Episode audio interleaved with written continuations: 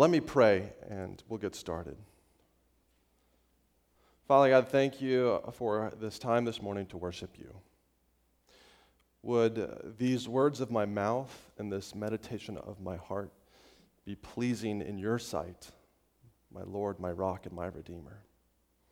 The Holy Spirit speak to these your people.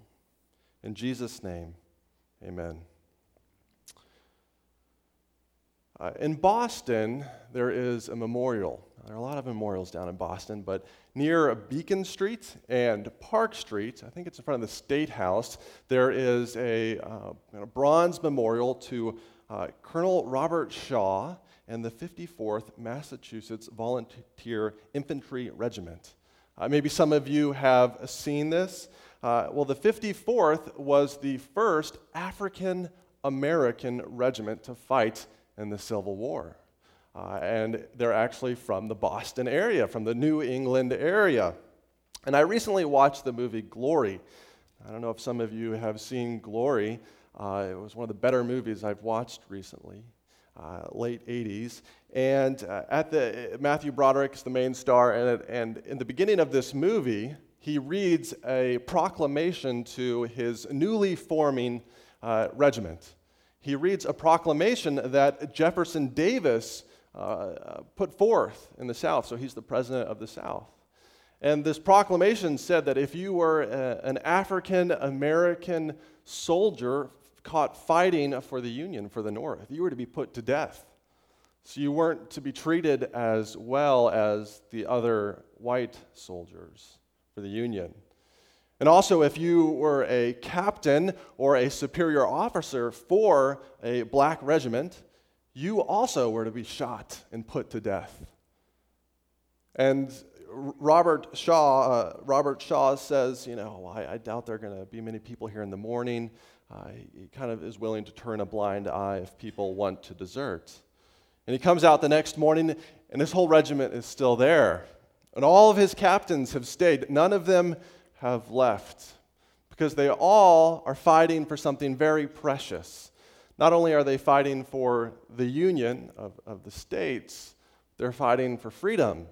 They're fighting for freedom for their fellow soldiers, for their fellow enslaved people in the South.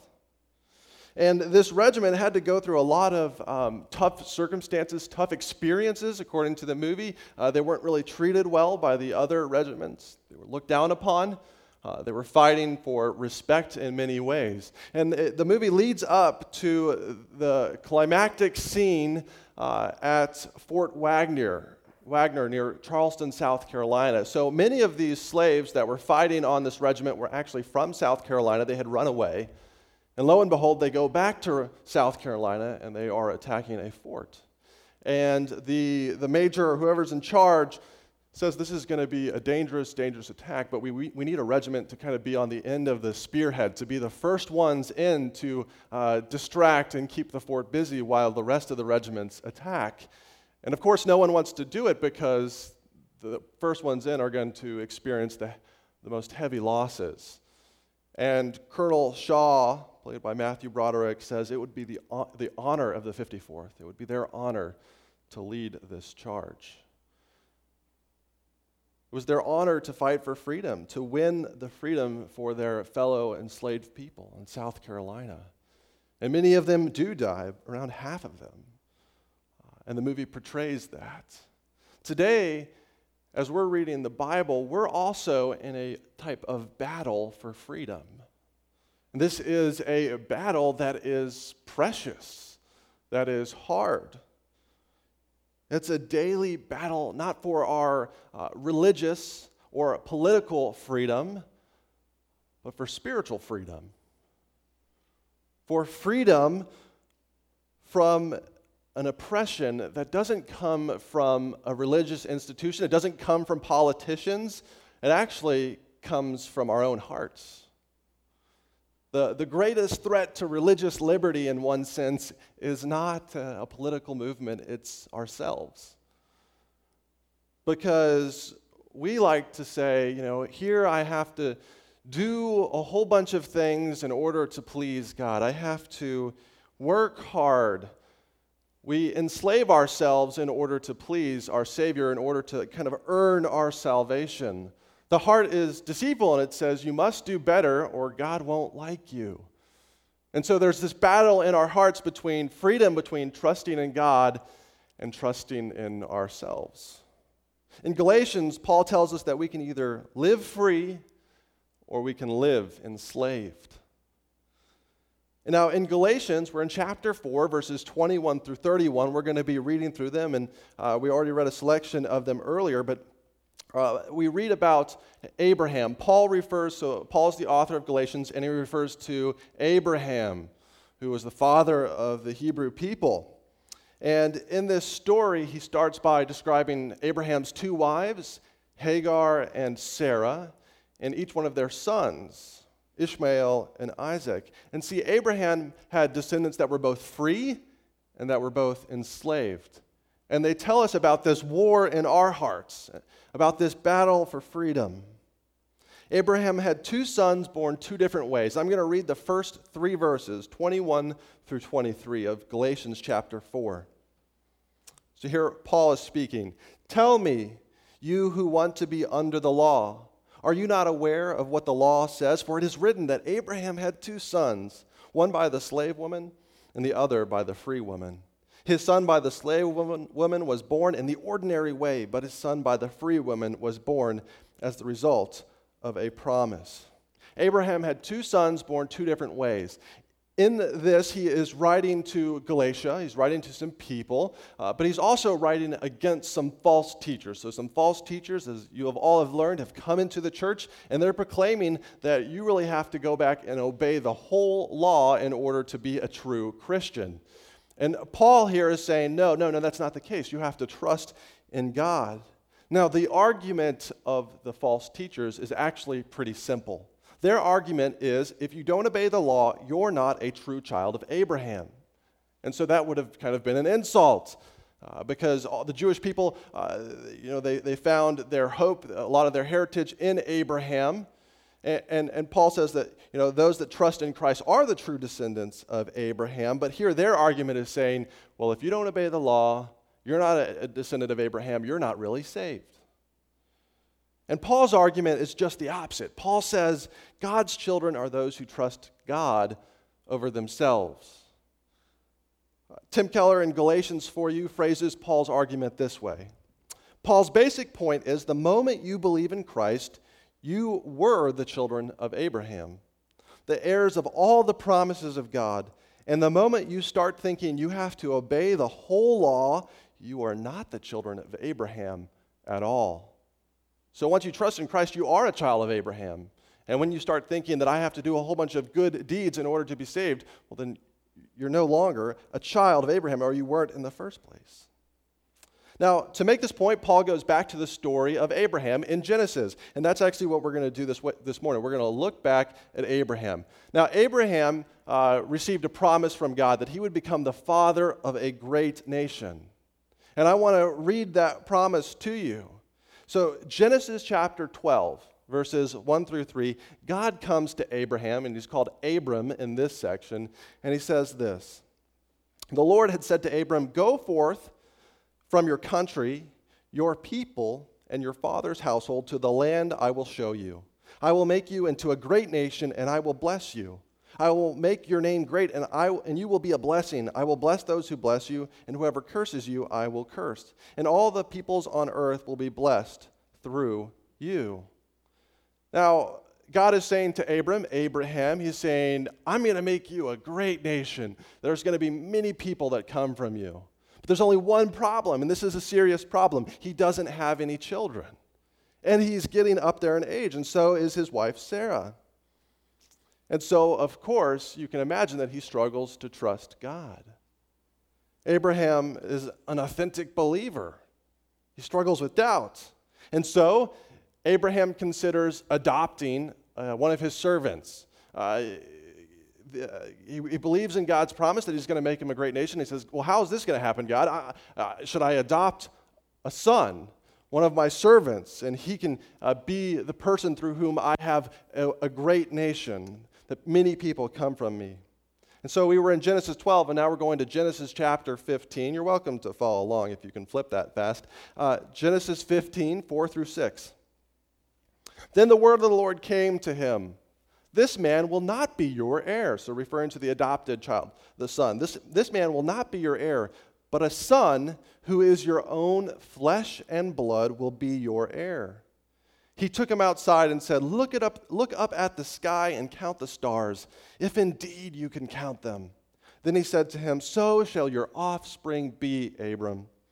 Abram believed the Lord, and he credited it to him as righteousness.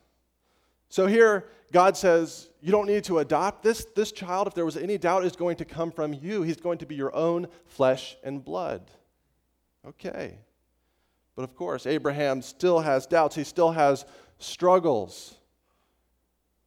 The argument that Paul is making here is that God is calling upon the Galatians to trust in him to trust in God's effort instead of their own. And so Abraham goes on to have two different sons born two different ways. And the first son is Ishmael. And the Ishmael, the firstborn, was born by human effort. So he was born uh, the ordinary way, verse 23 of Galatians 4 says. So Abraham's firstborn was born the ordinary way. So to understand what this means, we're actually going to go to Genesis chapter 16 now 12, 15, 16. Uh, first four verses. Now, Sarah, Abram's wife, had borne him no children, but she had an Egyptian slave named Hagar. So she said to Abram, The Lord has kept me from having children. Go sleep with my slave. This sounds like a bad idea. Perhaps I can build a family through her. Abram agreed to what Sarah said. So after Abram had been living in Canaan 10 years, Sarah, his wife, took his Egyptian slave Hagar and gave her to her husband to be his wife. He slept with Hagar, and she conceived. When she knew she was pregnant, she began to despise her mistress. See, Abraham doubted God's promises. Abraham doubted that God would save him and his family the way that God does things, and he ends up sleeping with his servant girl. And Paul is writing to the Galatians saying, Why are you doubting God's promises? Look at all the pain and all the hurt that comes when we put our faith in ourselves and doing it our own way instead of God's way. And no wonder Abraham doubted. Uh, Abraham was about 86 years old at this point. So God's saying, I'm going to make you into a great nation. You're 86 years old, and Sarah, your wife, is 75, roughly. Doesn't say for sure, but about that. And she hadn't had any children. And so Abraham says, Well, you know, I'm going to, uh, it's through my flesh and blood. So if, if I, you know, marry a, a, a young servant girl, doesn't that complete your promises, God? No. Because that's man's way. That's the, that's the obvious way. Now, Hagar was probably a young teenage woman at this time. So contrast that to Sarah. There's a huge difference there the ability to bring children into this world. So they have a son, Ishmael.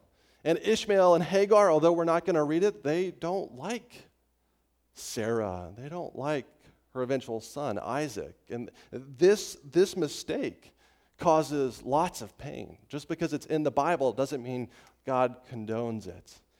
And Ishmael's descendants end up being at war with with Isaac's descendants. See, Abraham put his faith in his own works, in doing it his own ways for a moment, and it caused a, quite a bit of pain. And the scripture tells us that God chooses the weak things of the world to shame the strong. See, God had a much different plan, a much more amazing plan. Ishmael, the first son, was born by human effort, but Isaac, the second son, was born by God's effort.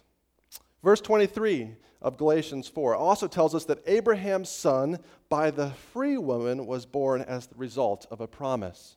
So the free woman is referring to Sarah. Uh, uh, Sarah actually means princess, so uh, she was probably very wealthy and, and, and free. And even though Abraham disobeys God, God's promises are still good Praise God. Because God still gives Abraham a son, even though Abraham tried to do it his own way. He gives him a son through his wife Sarah when she is 90 years old and he is 100 years old. Yeah, it was roughly 14 years between the original promise. Ishmael is born, and then finally, seems like it couldn't get any later, Isaac is born. Genesis chapter 21 now. So we've gone 12, 15, 16, 21. Uh, first five verses. Now the Lord was gracious to Sarah as he had said, and the Lord did for Sarah what he had promised. Sarah became pregnant and bore a son to Abraham in his old age at the very time God had promised him. Abraham gave the name Isaac to the son Sarah bore him. When his son Isaac was eight days old, Abraham circumcised him, as God commanded him. Abraham was a hundred years old when his son Isaac was born to him. Abraham struggled to believe, but God fulfilled his promises God's way. And notice that Abraham had nothing to give. He was a 100 years old. He had dead seed, for a lack of a better term. And, and Sarah had a dead womb. There was biological impossibility. There was, there was no possibility that in their own power, in their own strength, they could ever have a child. And yet, when Abraham believes, even though his faith you know, sometimes shaky, it says he did believe God, and God credited him righteousness in Genesis 15. When Abraham believes that God is going to bring about his promise, what type of belief is that? That's actually resurrection hope belief. Now, what is the resurrection? The resurrection is this idea that Jesus died, he was really dead, and then he really rose from the grave. He rose out of death into life. And that, even though we stand 2,000 years after Jesus, we believe the thing, the same thing, roughly, that, that Abraham believed about 2,400 years before Jesus. Because Abraham believed that God could bring life out of death, that God could produce resurrection life, that he could produce this resurrection baby, that there was nothing in Abraham, only deadness, and there was, only, there was nothing in Sarah, only deadness and he could out of that produce life. That's the type of faith Abraham has. See, Isaac is a resurrection baby. He is a baby that was born out of death into life, out of a biological impossibility. And can you think of any other baby that it was biologically impossible for this child to be born? That's right, Mary the mother of Jesus. She was a virgin. She had never been with a man, she'd never been with her husband. And yet she conceived and bore a child through the power of the Holy Spirit. And this is the story of Jesus, and it starts in Genesis. It starts in Genesis chapter 12 and 15 and 21 that God could bring about a resurrection baby. And so, like Abraham, Paul is saying, Galatians, are you going to trust in your own strength? Are you going to trust in God's strength and God's power? See, we can either trust in our effort or God's effort. Now, there are some ways that we can apply this as a whole church body. See, Emmanuel Church is planting a daughter church. We, we talked about that earlier in the announcements. Uh, Cornerstone Congregational Church. And the temptation for Cornerstone is to trust in our own plans and our own efforts to bless our church to grow our church. We've put a lot of work in, you know, we, mission, vision, values, uh, meetings. We have multiple teams. We have, uh, you know, great welcome and a, a great music, and we have all these wonderful things. And it's a temptation to look at them and say, wow, this church is going to succeed because look at all these great things. And what we need to remember is to look at God and say, no, it's not our effort that brings about any fruit, it's God's effort. And there's also a temptation for Emmanuel Church. Because Emmanuel is losing many people, roughly 30 to 40 people from this church are going to go and start this new church, Cornerstone, this fall. And the temptation for Emmanuel is to say, you know what, we're going to be okay because we have VBS, we're going to be okay because we have Upward, we're going to be okay because we have Awana, and those will draw new people in. And those will fill the empty slots that are left, the, the budget shortfalls. And so we as Emmanuel Church need to remember that no, God is the one who takes care of us. It's not just our efforts, it's God. It's the Holy Spirit that can come and bring more people. And I think for Cornerstone, like we really need to take Hagar to heart. Because Hagar was kind of the, the young one. She was the, the teenager. And we at Cornerstone are kind of teenagers, and it's a temptation to think, to, to think well, we're going to be the, you know, the, the young ones where everything uh, happens, where all the action is. And God says, no, I'm going to bring about life through Sarah. And praise God that God has used Emmanuel Church, a church that I believe is over 100 years old, to have a baby, to have Cornerstone. Really cool. See, God cares less about the age of his people, he cares more about how they trust him, put their faith in his effort instead of our own. So Abraham had two sons born two different ways. And he has he had two wives that represent two different paths. Let's look at verses 24 through 27 back in Galatians. Now these things may be taken figuratively. For the women represent two covenants. One covenant is from Mount Sinai and bears children who are, who are to be slaves. This is Hagar. Now, Hagar stands for Mount Sinai in Arabia and corresponds to the present city of Jerusalem because she is in slavery with her children. But the Jerusalem that is above is free, and she is our mother. For it is written, Be glad, O barren woman, who bears no children. Break forth and cry aloud, you who have no labor pains, because more are the children of the desolate woman than of her who has a husband. Abraham has two different wives that stand for two different paths. And the first path is trusting in self. It's walking a path that says, I'm going to put my faith in my own works. And this path leads to slavery. Now, Hagar uh, stands for Mount Sinai. Now, what is Mount Sinai? So, when uh, Abraham's descendants, he had uh, uh Abraham, Isaac, Jacob, eventually gets to Joseph, and then they went to Egypt. And in Egypt, they became enslaved in bondage. And then finally, Moses comes along, the prophet, and brings them out of Egypt uh, to Mount Sinai, where they receive God's law, where God speaks to them. So the Ten Commandments, we get them at Mount Sinai, and then we get the rest of the law as well Genesis, Exodus, Leviticus, Numbers, and Deuteronomy. And so God gives the law to Moses. And it's interesting because Paul is saying, well, you know, Isaac and Abraham, they're not from Mount Sinai. Sarah's not from Mount Sinai. It's Hagar. Now, why would they say that? Well, if you remember from Genesis chapter 16, did you guys hear where Hagar is from? Hagar is an Egyptian slave girl. Hagar is a slave girl from Egypt. And Paul is saying to the Galatians, he's saying, when you return to the law, when you say, I'm putting my faith in my own actions and, and having to obey all these rules and regulations, you're going back to Mount Sinai, you're going back to Egypt, you're going back to bondage. You're, you're enslaving yourself to all these things that you have to do in order to please God. And Sinai represents the present Jerusalem because this is a common belief. There were many Jews who were still trusting in the law instead of trusting in Christ. And when we trust in our own works, we're enslaved because we, we put our trust in a system that says you'll never be good enough. I don't know about you, but when I find my value in how good I act or my performance, I always fall short in some way. That's slavery, that's bondage. Path one, trusting in self, leads to slavery. But thank be to, thanks be to God, He provides another path. Path two is trusting in God, and this leads to freedom. Hagar leads to slavery, but Sarah, well, she represents heaven. She represents the Jerusalem above. And Paul says, You already belong to the Jerusalem above if you trust in Jesus. You already belong in heaven. So why are you trying to climb the ladder to heaven if you're already spiritually there with Christ?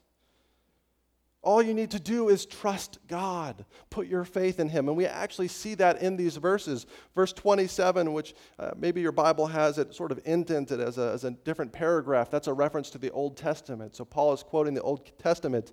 Uh, but in this verse, there are three commands to trust God. Or uh, uh, they're the words be glad, break forth, and cry aloud. They're pretty much just saying, uh, trust in God, find your joy in God. Don't find your joy and your happiness in yourself, find, them, find it in Him. And this verse actually comes from Isaiah chapter 54. So Paul is quoting Isaiah chapter 54, verse 1. Now, the book of Isaiah, I feel like we're doing a survey of the Old Testament this morning uh, because we, got, we started at Abraham, then we went to Egypt. And uh, several hundred years after Egypt, so the people come out of bondage, but they find that they don't obey God, they don't trust God, uh, God sends them back into bondage. God sends them back into slavery in Babylon.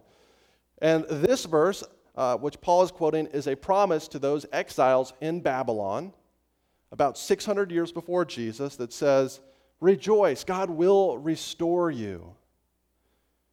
Paul is saying, Rejoice, Galatians, trust in God, not in yourself. He is the one who restores you, who gives you life. And how do we know that this reference is a, sort of a reference to Christ? Well, Isaiah chapter 54, verse 1 comes right after what chapter? Isaiah chapter 53. Isaiah chapter 53 is all about the suffering servant. It's all about Christ Jesus, the one who is high and lifted up. It's an Old Testament passage that points directly to Jesus that was written long before him. And so Paul is saying, trust in God, and the only way that you can trust in God is through the suffering servant. It's through Christ Jesus instead of yourself. See, path two is trusting in God, and that'll always lead to freedom. It'll always lead to joy. We can either trust in self or we can trust in God. Now, when Monica and I were dating, uh, I guess we're still dating. Uh, we went to Gordon Conwell Theological Seminary uh, and we met there, but we went down to Gordon College. So we went down on a date to Gordon College. Uh, it's down the street, about two miles away, and we went to something called the Gordon Globes.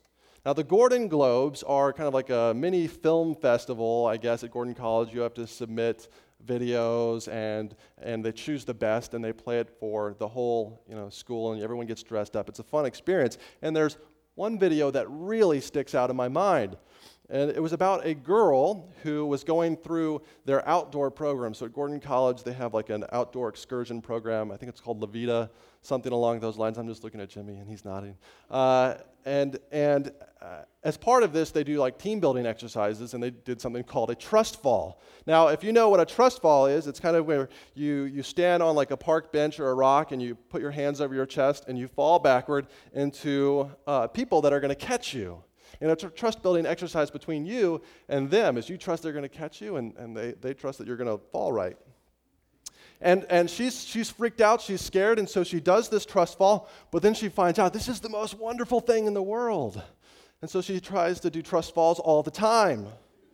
So she's at the library, and a friend walks by, trust fall. Uh, she's in the cafeteria line and next to a friend, she just yells trust fall and then falls backwards. Uh, or she sees a cute boy walking by, trust fall. And of course, in the movie, she ends up falling over a lot. She ends up stumbling over things, dropping her food, things like that. Because she's putting her trust in the wrong things. And see, this is what we do when we trust in ourselves.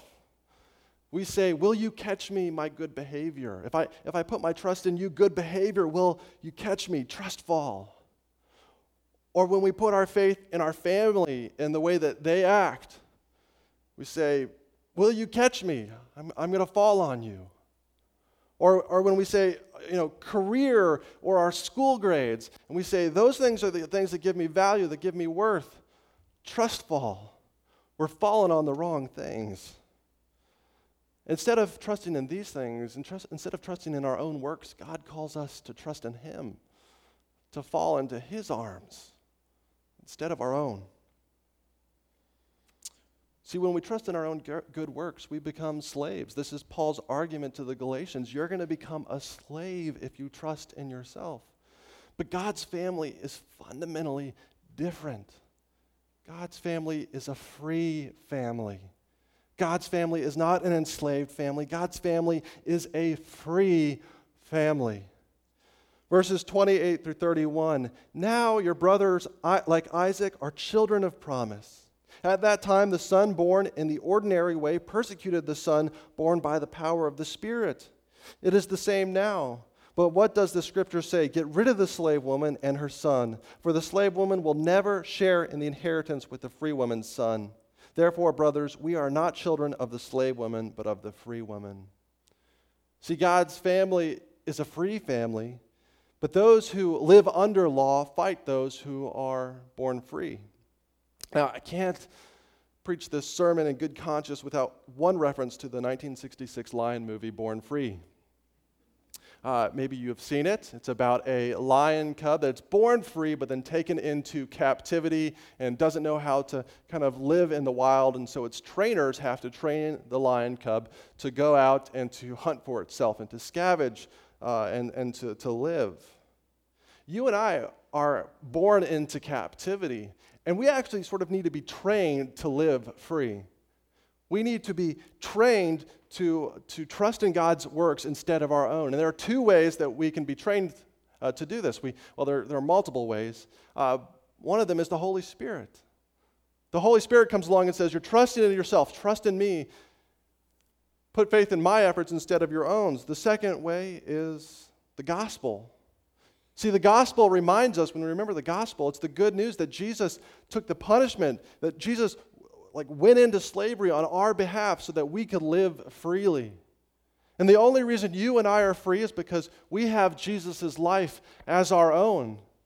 That the life of Jesus Christ belongs to me, that He paid for my penalties, uh, paid for my sins on the cross, and I get all the freedom, all the joy, and everything He has, all the rewards and all the benefits. And so, any feelings that I get from my good works that I, that I can say, wow, I really feel good because I performed well today, well, it's all rubbish.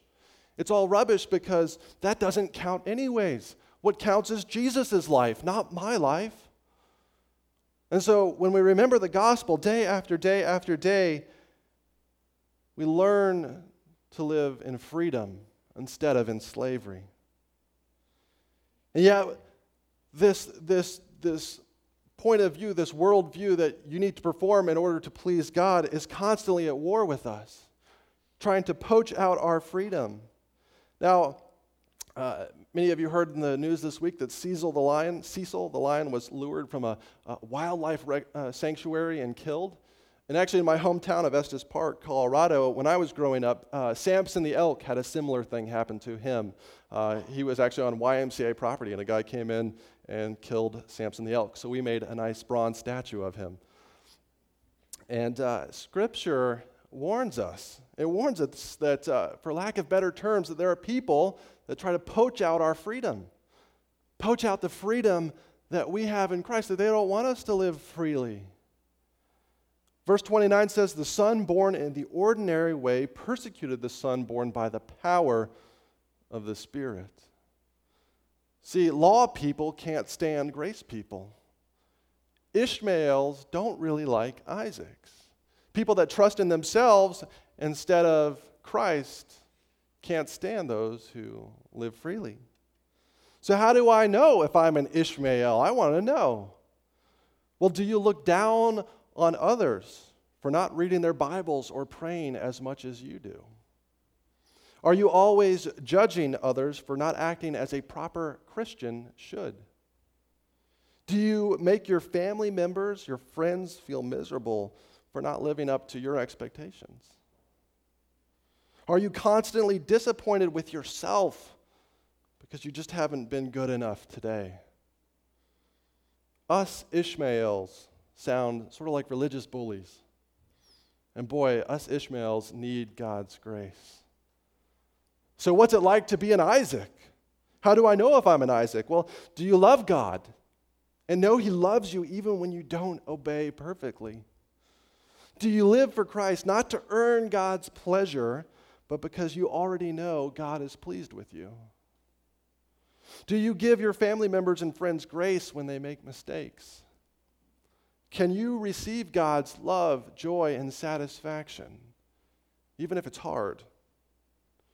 Notice that we're all Ishmaels. We all are enslaved. None of us are Isaacs naturally. And this is why we need God.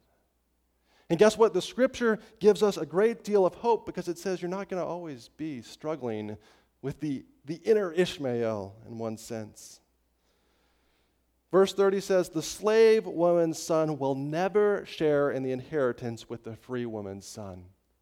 That's in one way a warning that if, if you find a lot of joy in living for yourself and, and, and, and imposing uh, law on others, there are many benefits to that, but that will not last.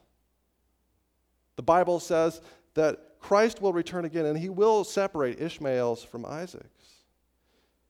But that's also a promise of hope that everyone who trusts in Jesus can take hope that one day you'll finally be free. One day you will be a perfect, not only Isaac, but a perfect reflection of Christ Jesus. Let's find hope in that. Let's take encouragement that this will happen. God promises to take Ishmael's and make them into Isaac's if you trust in him. God's family is a free family. Let's pray. Father God, thank you for your grace and that you take broken people like me and like these, your, your flock, and you make them whole through the power of the Holy Spirit. Lord, help us to remember Paul's words to live freely, to trust in Christ instead of our own effort. In Jesus' name, amen. Would you please rise for the benediction, the blessing? Grace to all who love our Lord Jesus Christ with an undying love. Be blessed. Amen.